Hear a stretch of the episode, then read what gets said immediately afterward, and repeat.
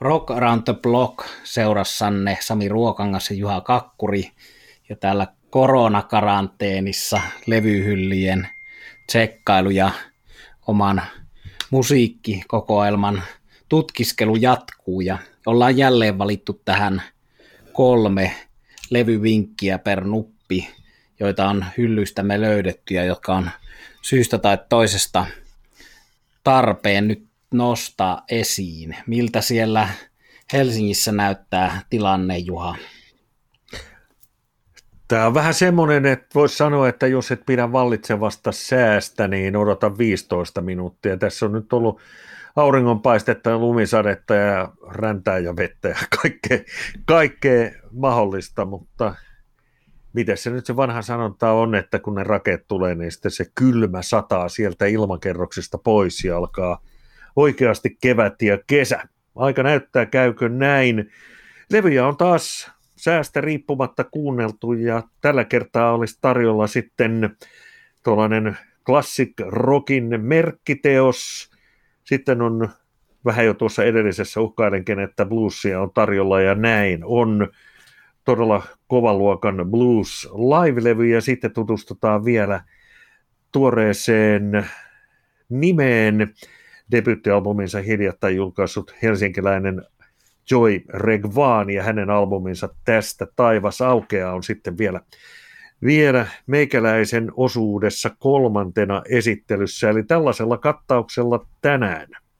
Hyvä, että sulla on toi uutuuslevykin mukana. Mulla sitä ei tällä kertaa ole, vaan ne on kaikki tota, tämmöistä vähän ikä, iäkkäämpää materiaalia. Näissä on yhdistävä tekijä, paljastuu myöhemmin lähetyksessä, mikä se on, mutta artistit on John Mayall, Little Feet ja sitten Bob Dylan, eli aika vankkaa klassikko-osastoa, mutta hyvä, että uutuuksiakaan ei unohdeta. Mennään vain Juha sinun ensimmäiseen levyvalintaasi, ole hyvä. Lähdetään sieltä classic rockista liikkeelle ja todellinen perusteos sitten tässä genressä on Alice Cooperin Billion Dollar Babies, ja se on vuodelta 1973.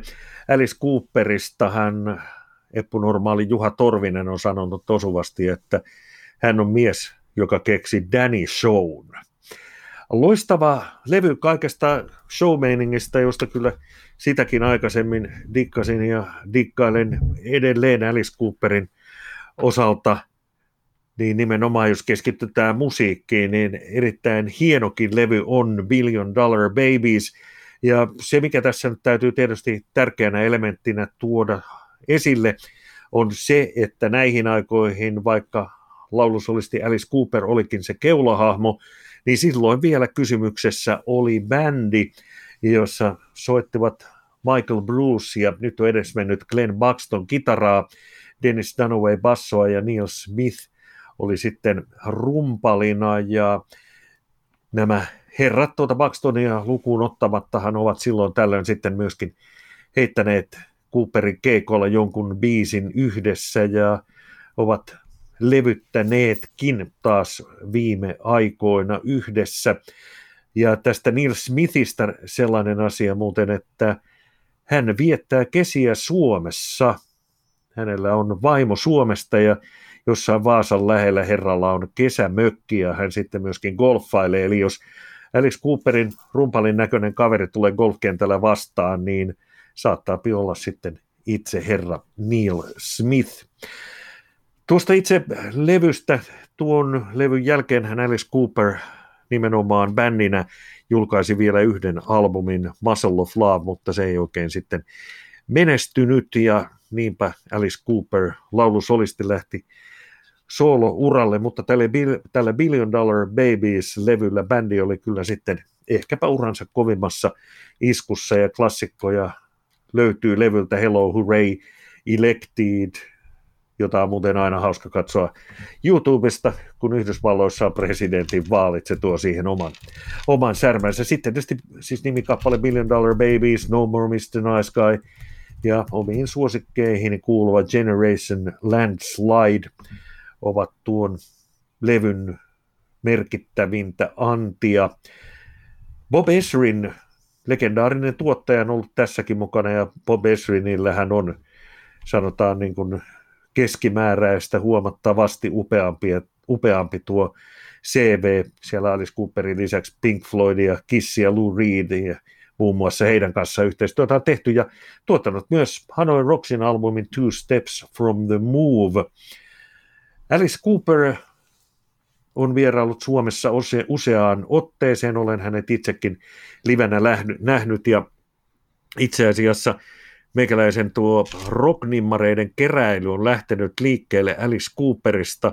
Tarina on sellainen, että tuon Billion Dollar Babies-albumin myötä Alice Cooper, ja puhun nyt herrasta nimeltä Alice Cooper laulusolistista, hän kävi täällä Suomessa promotoimassa tuota levyä, haastatteluja muuten löytyy YouTubesta ja olin silloin ihan pikkujätkä ja äiti oli viemässä tuonne pianotunnille, kun hän sitten kertoi, että Alice Cooper muuten tulee Suomeen mainostamaan levyä ja mietin, että siellä on varmaan hotellilla miljoona ihmistä ja olen sen verran pieni, että meikäläisellä ei ole niin kuin nimmarionossa mitään jakoa, joten soitin sitten hotellin respaan, sieltä vastasi Marianne niminen nainen, en valitettavasti tiedä sukunimeä, lähettäisin muuten terveisiä ja vielä vuosien, vuosien jälkeen kukkia. Selitin hänelle asian, että Cooperin nimmari olisi kova sana ja tämä Marianne valjasti sitten sen Respan tiimin asialle.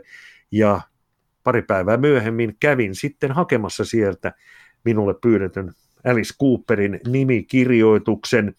Sitten minä olen herraa haastatellutkin ja saanut häneltä sitten ihan henkilökohtaisestikin nimmari, mutta tuo nimenomaan tuo 70-luvun nimikirjoitus on se todellinen klassikko, josta meikäläisen rocknimmarin keräilyharrastus on saanut alkunsa, eli myös paljon tällaista henkilökohtaista tunnesidettä tähän Alice Cooperin levyyn Billion Dollar Babies. Se kannattaa ottaa uudestaan kuunteluun, se on ehdottomasti keskimääräistä parempi. Hieno rock-levy. Hieno valinta ja klassikko, jonka minäkin tänä päivänä, jos pitäisi yksi ton Alice Cooperin tuotannosta valita, niin valitsisin ton saman. On ollut tässä kavereiden kanssa puheena, että tekisi tuollaisen soittolistan Pop Esrinin tuottamasta musiikista. Se olisi aika mielenkiintoinen noin Pink Floydeineen ja Deep Purpleineen. Nythän hän on tuottanut viimeisimpiä Purple-levyjä, eli siitä saisi aika monipuolisen soittolistan pelkästään Esrinin tuotannoista. Tapasin ton basisti Dennis Danovein viime kesänä Ruotsissa. Hän oli siellä kokoonpanossa Blue Coop, joka soitti paitsi tätä Dennis Danovein aikaista Alice Cooper musaa, niin Blue Oyster Cultia, siinä oli kaksi herraa Blue Oyster Cultista, ja oli kyllä mukava mies, hänen kirjoittama kirjansa on tuolla hyllyssä lukematta olevien ja lähitulevaisuudessa luettavien rockkirjojen nipussa, mutta hieno bändi ja tosiaan välillä unohtuu se, että nimellä Alice Cooper toimi bändi ennen kuin kysymys oli pelkästä laulajasta ja terveisiä Pyrhösen Karille, joka on tässä podcastissa vieraillut lauluntekijäroolissa. Me tapasimme Alice Cooperin 2014 kesällä ja se oli hieno, hieno hyvä henkinen, mukava tunnelmainen tapaaminen. On samoin kuin Juhakin tuossa kertoi, niin useamman kerran päässyt haastattelemaan Cooperia, mutta tämä Karin kanssa tehty yhteinen miittinki oli niistä kyllä ehdottomasti mukavin. Mennään sitten meikäläisen ekaan valintaan, joka on bändiltä Little Feet. Ja näitä mun tämänkertaista kolmea valintaa yhdistää se, että nämä on kaikki tällaisia levyjä, joissa on varsinaisen artistin lisäksi iso nippu vierailevia muusikoita. Eli ainakin blues-musiikin puolella tästä ilmiöstä saadaan kiittää tai syyttää Carlos Santanaa ja John Lee Hookeria, joiden vuonna 1989 yhteistyönä syntynyt The Healer-albumi oli hitti ja tuommoinen crossover-hitti siinä mielessä, että Hooker löysi aivan uutta yleisöä, joka ei ollut hänen bluesistaan ollut ennen Hilleriä tietoinen lainkaan. Ja siinä oli kuitenkin aika hyvällä maulla. Siinä on Kenneth Heattiä ja Josh Torokoodia. Voidaan palata tuohon levyyn, joka on sarjassa mainettaan parempi, niin kuin oikeastaan kaikki nämä mun tämän päivän valinnat. Mutta sitten siellä kymmenen vuotta, kun elettiin vuodesta 89 vuoteen 99, niin Santana itse, joka oli junailut tämän John Lee Hookerin Healerin, niin Carlos Santana julkaisi Supernatural hittilevyn, joka myi valtavasti kaikkialla myös Suomessa. Ja siinä levyllä oli tämä sama Healerillä testattu idea, että joka biisillä on joku vieraileva solisti tai muusikko varsinaisen pääjehu Hookerin rinnalla ja Santanalla tämä konsepti toimi. Ja siinä on ollut paljon hyvää, mutta siinä on ollut sitä, sillä tavalla myös huonoa, että näitä levyjä tehtiin varsinkin bluesin puolella sitten kyllästymiseen saakka. B.B. King ja Hooker toisti tätä samaa kaavaa. Ja yksi jos toinen artisti teki näitä levyjä, joissa sitten Santanan kohdallakin se päätyi sellaiseen surulliseen asetelmaan, jossa alkoi tuntua, että hänen Carlos Santanan tunnistettava kitara on siellä ikään kuin vierailijana omalla levyllään, että ne ei enää muistuttanut sitä perinteistä Santana-musiikkia muuten kuin sen kitaran osalta, että niissä mentiin aika kauas. Joo, Juha.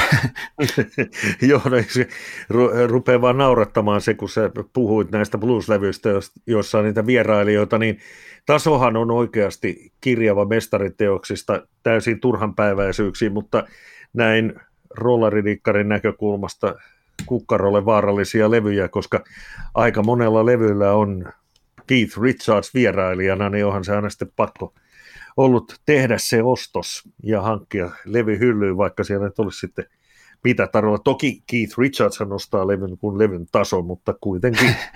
Joo, meillä on molemmilla nämä tota, kaikki. Se on Mistä Laki on Hookerin sitten Healeria seurannut levy, jolla tämä Mr. Keith Richards soittaa. Siitä muuten nyt kerron tähän väliin tämmöisen tarinan yhdestä tämmöisestä näiden vierailijalevyjen yhteydessä tehdystä, muistaakseni just tämän Mistä Lakin jälkeen tehdystä tuota TV-keikasta, jossa sitten Rai Kuuder vierailee Hookerin setissä siinä, ja Hooker vähän niin kuin Bob Dylankin, niin soittaa mitä haluaa, eikä ilmeisesti kertonut hirveästi etukäteen näille vieraille, mistä on kysymys, että siinä on vierailijan pysyttävää mukana tai oltava pysymättä, mutta siinä on niin kuin Raikuuder biisissä ja ennen kuin hän ehtii kunnolla soittaa siihen mitään sooloa tai millään tavalla osallistua, niin John Lee Hooker lopettaa sen biisin ja sanoo, että thank you Rai, ja siinä oli se vierailu, joka na- nauratti aikanaan koomisuudessaan, se varmasti jostain YouTubesta, YouTubesta edelleen löytyy, mutta mennään tähän Little Feetin levyyn, joka on sitten tehty tuota, tämmöinen lauleja, onko sinulle Juha tuttu kuin Jimmy Buffett? Joo, tuttu on, ja hänestäkin muuten on ollut Netflixissä aika usein. Netflixissä on musadokumentteja, joista puhumme, ja myös tästä herrasta on ollut dokkari siellä. Eli hän on tämmöinen country-artisti ollut, mutta myös tämmöisen karibialaisen Margarita Ville, eli tämmöisen rinkkikädessä rannalla pyörimisen lähettiläs, ja on hänestä sanottu vähän ilkeästi, että alkoholisoituneiden eläkeläisten suojelupyhimys siellä Floridassa. Eli hänen, tuota, kun hän on hyvin menestynyt taloudellisesti sekä musiikillaan että kirjoittamillaan kirjoilla, jotka molemmat on hänen levynsä ja kirjat myynyt valtavasti, niin on tarjonnut sitten taloudellista pohjaa Little Feet yhtyeelle, joka tota, pääsi 2008 vuonna sitten levyttämään Jimmy Buffettin studioilla Floridassa. No 2008 on tietysti Little Feetistä puhuttaessa myöhäinen ajankohta, kun bändi on 69 perustettu. Siinä kerkes olla 10 vuotta 79 Lovell George-niminen kitaristilaulaja johdossa joka sitten menehtyi elämäntyyliinsä ja sitten vuonna 1987 tämä Little Feet kasattiin uudestaan. Ja minä tietysti olen liian nuori, että olisin koskaan nähnyt sitä Lovell Shotsin aikaista versiota, mutta tämän myöhempien aikojen Little Feetin, joka levy myynnillisesti menestyi paremmin kuin alkuperäinen kokoonpano, niin olen päässyt onneksi näkemään neljä kertaa livenä ja tapaamaan näitä herroja. Ja erittäin mukavana tulee mieleen tapaaminen pianisti Billy Paynein kanssa, joka on tämän käsillä olevan Join the Band-nimisen levyn kantava voima. Eli jos tässä ei lukisi kannessa Little Feet, niin tämä voisi olla Billy Paynein soololevy. Tässä on piano tosi tärkeässä roolissa, eli pianisti vetoisesti mennään, mutta sitten tässä on näinä lainausmerkeissä tähtivieraina Emilu Harris, sitten on Pela Flekto, panjon soittelija, sitten on country-puolen Vince Gill, ja kappalemateriaalina on Little Feetin biisejä, mutta tämä ei ole oikeastaan silleen mikään bändin oma tribuutti itselleen, vaan täällä on sitten uutta tätä levyä varten tehtyä materiaalia. Täällä on esimerkiksi The Bandin tuosta The Wait biisistä hieno versio, jossa Justin Tobanion soittelija pelaa Fleck vierailijana.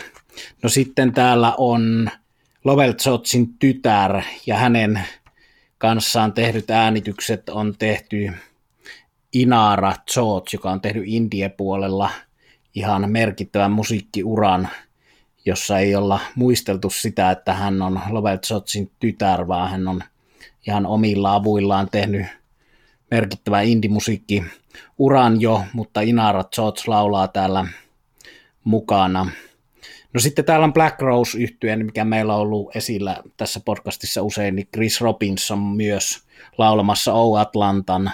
Hän oli ollut silloin tämän Joint Band-levyn äänitysten aikaan siellä sen Floridan studion lähistöllä Black Rose keikalla ja sitten tämä Little Feetin seurue oli kuullut, että siellä oli keikka loppunut heidän kappaleeseensa Vilin ja sitten oli pianisti Billy Payne soittanut tuolle Chris Robinsonille, että tuletko mukaan levylle.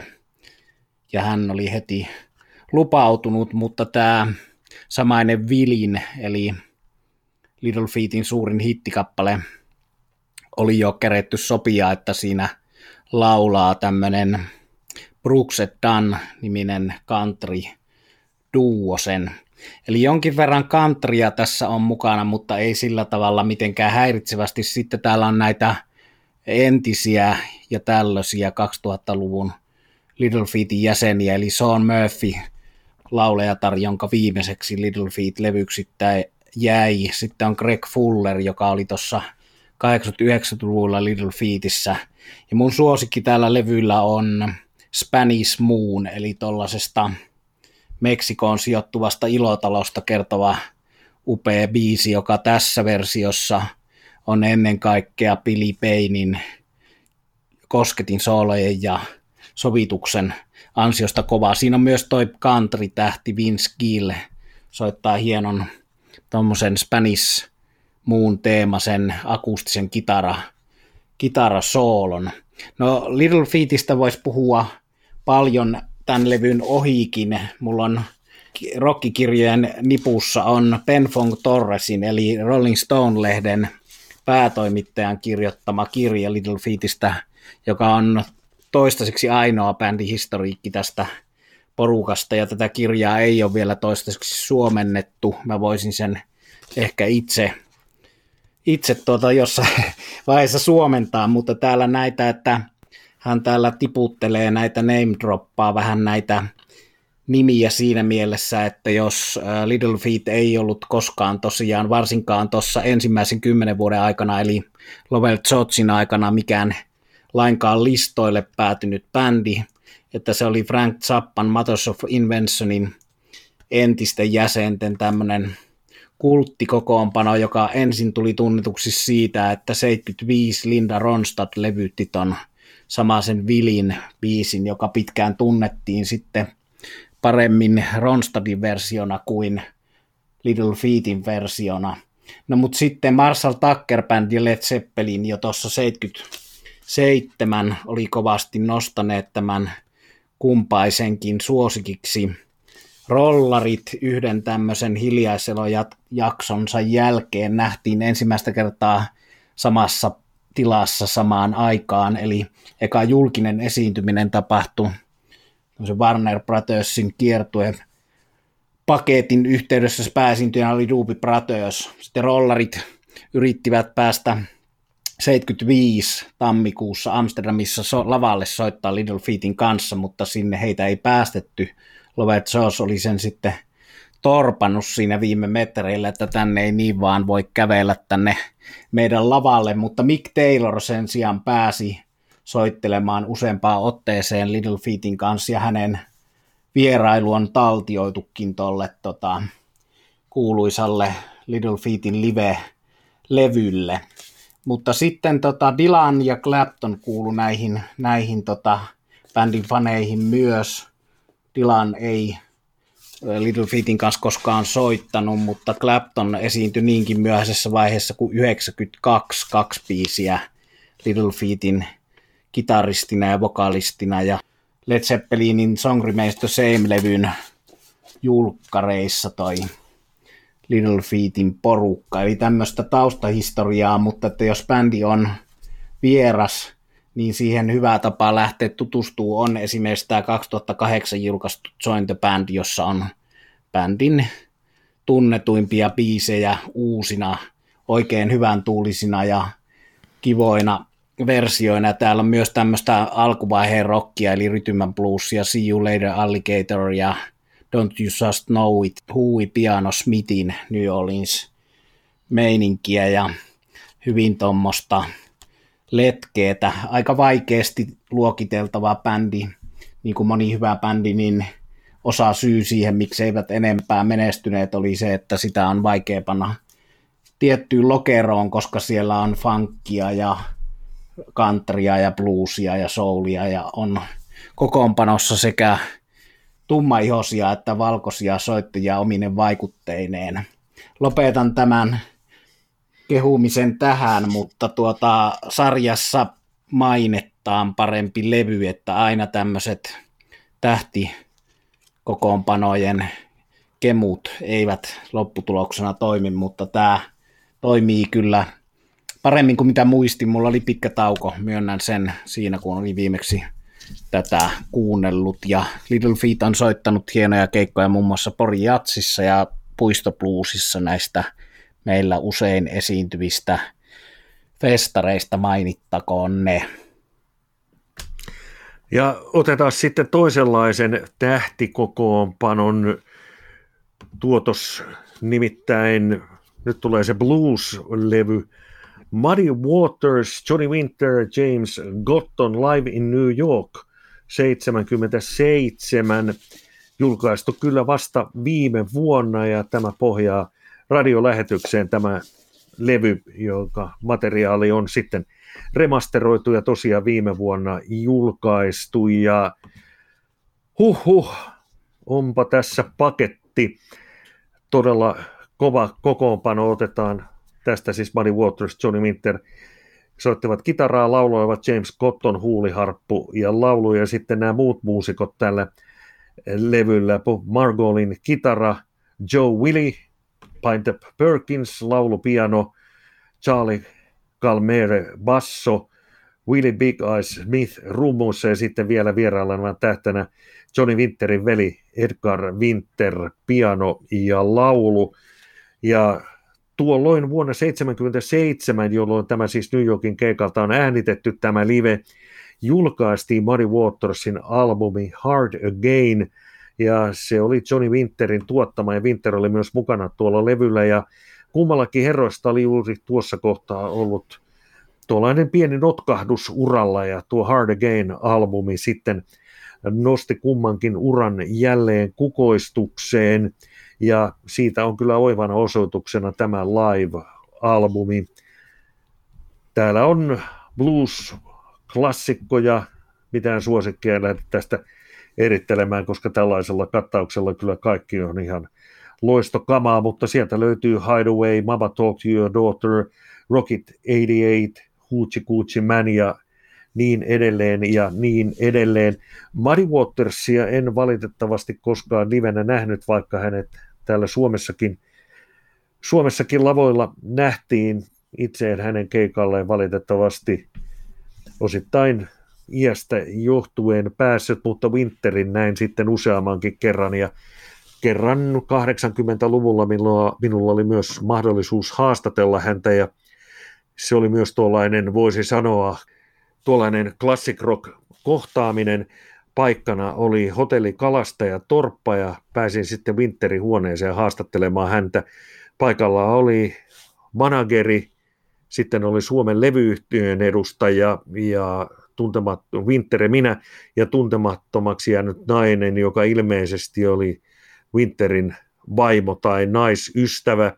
Ja haastattelu tehtiin siellä hotellihuoneessa sitten pöydän ääressä ja, ja samalla kun Winteriä jututin, niin tuo nainen kyllä ihan vaatteet päällä, mutta jotenkin sillä lailla puoli, puoli erottisesti loikoili siellä sängyllä ja sitten Winter, joka oli 3 metriä 50 senttiä pitkä ja 40 senttiä leveä, kalpea albiinohan hän oli, joten tuollainen ihan viti valkoinen kaveri, joka sitten sanotaan pituudestaan johtuen niin kuin valui sitä pöytää pitkin minua kohti ja, ja siinä haastattelun aikana Winter teki meille sitten useammankin vodka tuoremehun ja mietin nyt sitten kun katselin tätä sitä naista siinä sängyllä ja Winterin olemusta ja mietin, että tässä ollaan legendaa jututtamassa ja juon vielä hänen sekoittamiaan drinkkejä, niin ajattelin, että tämä on nyt sitten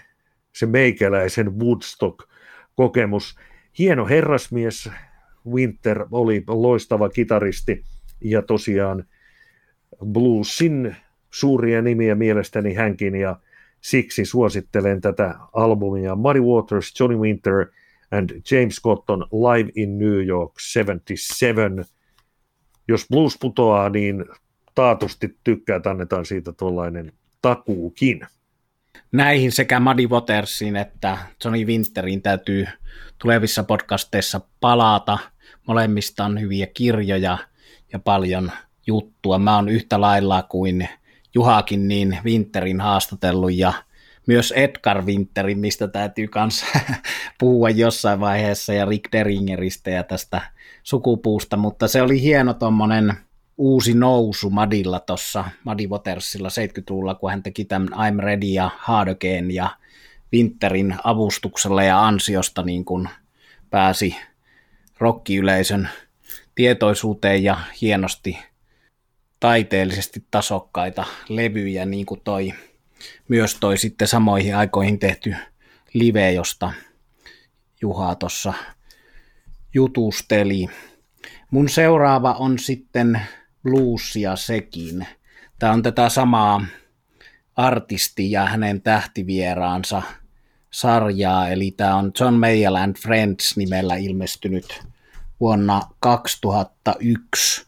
Ja tämä on nyt tuossa mun aikaisemmin kertomien noitten John Lee Hookerin, Healerin ja, ja tota Santanan Supernaturalin jäljissä tehty samalla idealla, eli tässä tota, Meijal on kertonut tästä, että hän oli pitkään haaveillut myös tämmöisestä, missä hän saisi näiden entisten soittokumppaneittensa ja entisten John, May, entisten John Mayall Blues Breakers jäsenten kanssa tehdä vielä yhteisen levyn, mutta sitten se oli käytännössä liian kallista saada lennätettyä näitä ihmisiä ja siihen liittyi kaikenlaista taloudellista haastetta, mutta sitten toi hänen edellinen levy ennen tätä, joka on nimeltään Long for the Ride, tämä yhteistyölevy, joka on käsillä, niin tätä edeltävä Padlock on the Blues möi niin paljon tuossa Eagle Recordsilla, että sitten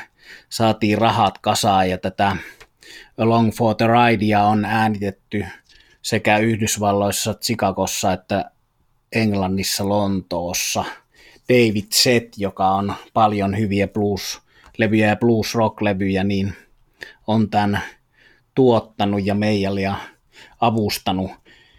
Eli tätä, jos aletaan katsoa vähän tarkemmin tätä, sitten tätä tähtikatrasta, täällä on Jeff Healy, Steve Cropper, Billy Preston useammassa kappaleessa. Sitten on nämä entinen Meijalin rytmiryhmä ja Fleetwood Macin rytmiryhmä, eli Mick Fleetwood ja John McVie. Sitten täällä on Meijalin entisistä bluesbreakereista Mick Taylor vierailijana, samoin Peter Green kitarassa ja samassa kappaleessa Greenin kanssa Steve Miller, eli Steve Miller bändin klassikkohahmojohtaja. Myös Steve Miller useammassa biisissä – Reese Winans, joka on toi Stevie Ray Vaughanin Double Troublein kosketinsoittaja, Gary Moore, Billy Gibbons, Johnny Lang. Eli aika moni näistä nimistä nyt sitten tarkemmin ajatellen Gibbons, Johnny Lang, Fleetwood on tosta meidän helmikuisesta Peter Green tribuuttikonsertista tuttuja hahmoja. Eli ei sikäli ihme, että sielläkin nähtiin Kippons ja John Mayer rinnakkain, mutta silloin kun tämä 2001 ilmestyi, niin tämä oli hyvin poikkeuksellista, että Billy Gibbons nähtiin missään Zetsetopin ulkopuolella. Tämä on ensimmäisiä hänen koskaan vierailuja, jotka on katsonut ton This Little Band from Texas toi dokkari Zetsetopista, niin siinähän kerrotaan se, että manageri suojeli tällaisilta, että ei, ei hyväksynyt, että lähdetään soittelemaan kenenkään muun kanssa, että pysyy bändi ja sen imago kasassa. No yksi täällä sitten nostamisen arvoinen yhteistyövierailu on kappale So Many Roads, jossa laulaa John Mayallin kanssa Otis Russ, eli Chicago Bluesin mestari, joka on ollut jo John Mayallin esikuva – Eli näinkin päin, että ei pelkästään tämmöisiä Johnny Langin ja Gary Mooren kaltaisia Meijalin oppipoikia, vaan sitten myöskin Chicagosta esikuva. Mutta vaikka täällä on Otis Rassin blues-klassikko So Many Roads, niin se mikä tässä levyssä on edelleen hyvää, ja muistan sitä Blues Newsin sivuilla kehuneeni silloin ilmestymisaikaan 2001, että tässä ei ole pelkästään pyöritetty noita tuttuja blues-standardeja tai uudestaan soitettu Mayall Blues Breakersin tunnetuimpia kappaleita. Eli täällä on ton Otis Russin So Many Roadsin lisäksi ainoastaan Louis Jordanin Early in the Morning, jossa laulaja vieraana Chris Rea ja Dick Hextall Smith alttosaksofonissa ja Andy Fairweather Low, jälleen yksi nimi sieltä Peter Green tribuuttikonsertista. Louis Jordanin Early in the Morning ainoastaan tuommoinen tutumpi ja So Many Roads, että muuten nämä on tätä levyä varten sävellettyä uutta materiaalia, jota on ollut tekemässä muun muassa Walter Trout, Eric Pip, Tony Joe White, Bob Delgado, eli tuoretta, vaikka samalla tuttua. Ja just tuossa So Many Roadsissa tulee esiin se, että kuinka omalla tavallaan sillä jännällä persoonallisella, ei niin kauniilla, mutta puhuttelevalla äänellään John Mayall on ollut yhden sukupolven ja bluesboomin tärkeä ääni. Ja kun hän siinä vuorottelee sitten Otis Rassin lauluäänen kanssa, niin vaikutus on kova. Toisena täällä on huomioimisen arvoisena toi If I Don't Get Home, joka on tuommoinen Delgado Brothersin sävellys hidas blues, jossa on tosiaan tämä Stevie Ray taustamies Reese Winans uruissa ja sitten Gary Moore soittaa hienoa, hienoa kitaraa, joka on selkeästi kunnianosoitus Gary Mooren kitarasolo siinä tolle sekä Claptonille että Peter Greenille ja vuosiluvusta voisin päätellä, että ja soundista, että se kitara on myös tämä Peter Greenin entinen Greeni, jota Gary Moore siinä soitti.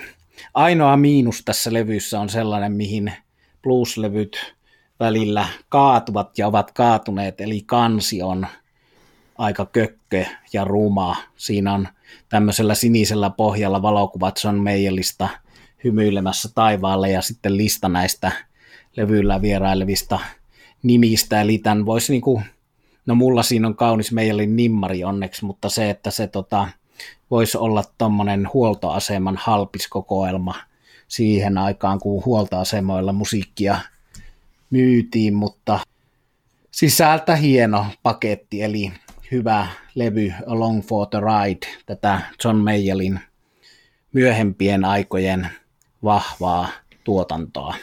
Ja levyissähän on tietysti se juttu, että sisäinen kauneus on se kaikkein tärkein asia, mutta sitten jos kansita nousee klassikotasolle, niin mikäs sen mukavampaa. Legendojen musiikkia on ollut esittelyssä ja keskusteluaiheena ja nyt otetaan esille sitten laulajatar, joka on vasta aloittamassa uraansa. Helsinkiläinen laulaja lauluntekijä Joy Regvan. Häneltä ilmestyi tuossa aika tarkalleen kuukausi sitten albumi, albumi nimeltä Tästä taivas alkaa. Musiikissa on vaikutteita rockista, jatsista, tuollaista melankolista, välillä sanotaan reippaampaa rockia, mutta enemmän tuollaista fiilistelymusiikkia ja se, että Joy Regvan on Helsingistä, niin kyllä tulee esille näistä, tai sanotaan siinä helsinkiläisyys paistaa näistä biiseistä läpi.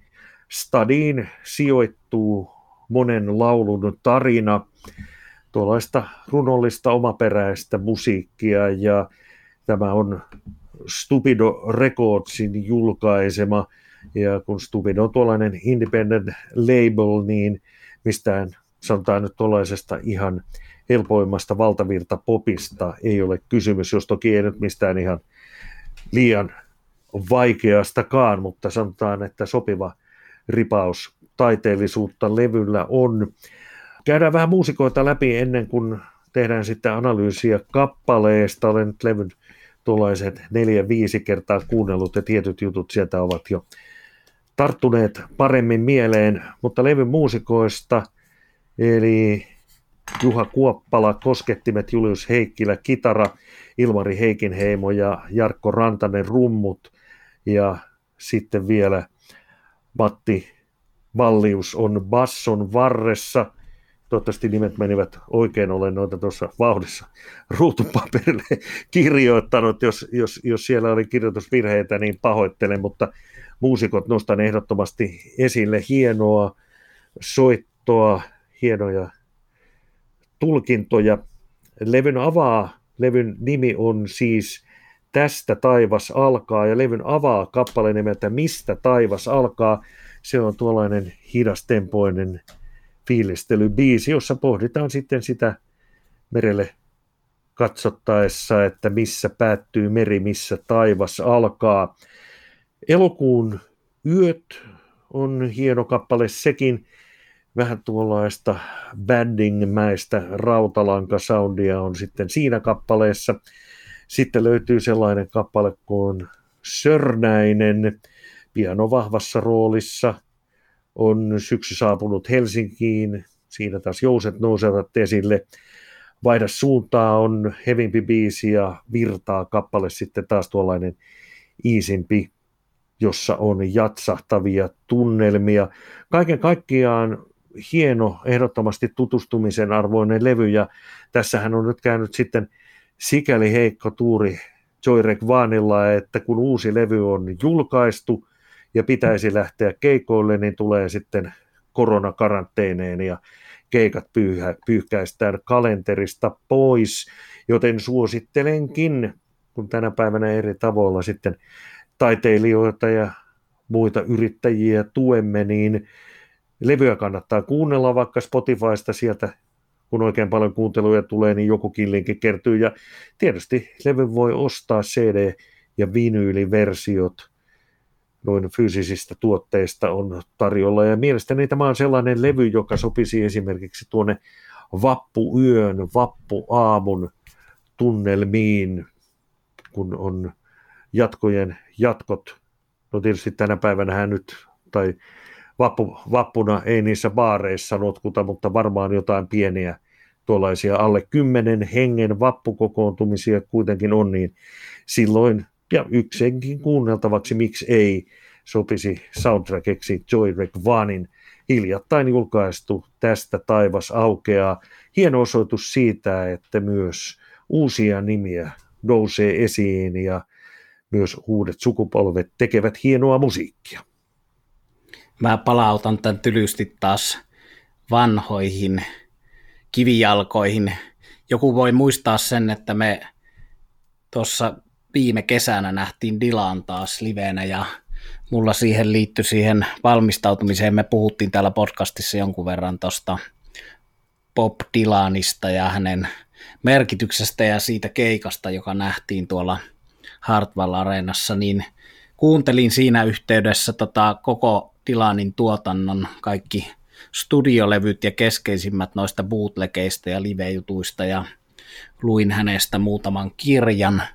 Ja siinä sitten siinä prosessissa huomasin, että siellä oli levy, jota mä en ollut varmaan ehkä 15 vuoteen kuunnellut. Eli vuonna 90 ilmestynyt Under the Red Sky.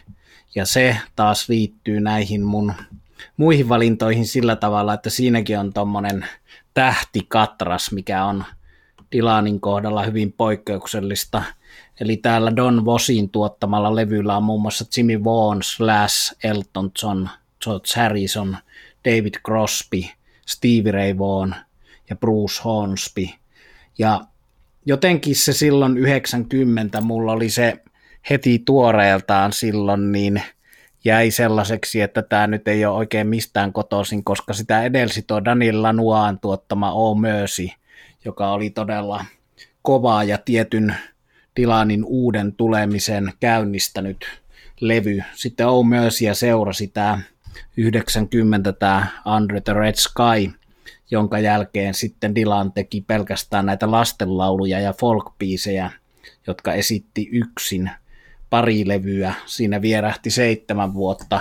Ja sitten tuli taas mestariteos Time Out of Mind, joka oli myös Daniel Lanuaan tuottama. Ja siitä on oikeastaan, voidaan ajatella, että tämmöinen suht tasokas putki jatkunut, mutta sitten voidaan keskustella eri jaksossa näistä viides Sinatra-osaston tulkitsemisesta tässä uran viime vaiheissa.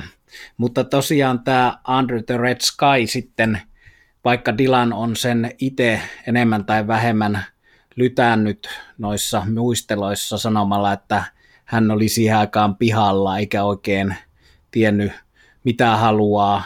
Hän oli tiettävästi halunnut liittyä tuohon Grateful Deadin jäseneksi, oli tehneet yhteistä kiertueita ja ainakin Grateful Deadin haastattelujen perusteella Dylan olisi halunnut ihan tulla viralliseksi Grateful Deadin jäseneksi, mikä kuulostaa vähän kummalliselta, mutta ainakin tämän Under the Red Skyn puolesta puhuu se, että toi nimibiisi ja sitten päätösbiisi Cats in the Well on ollut tässä sitten parikymmentä vuotta tämän ilmestymisen jälkeen, tarkemmin ajatellen 30 vuotta, niin Tilanilla ohjelmistossa suht säännöllisesti. Eli hän on noita kahta kolmea biisiä soittanut tosta.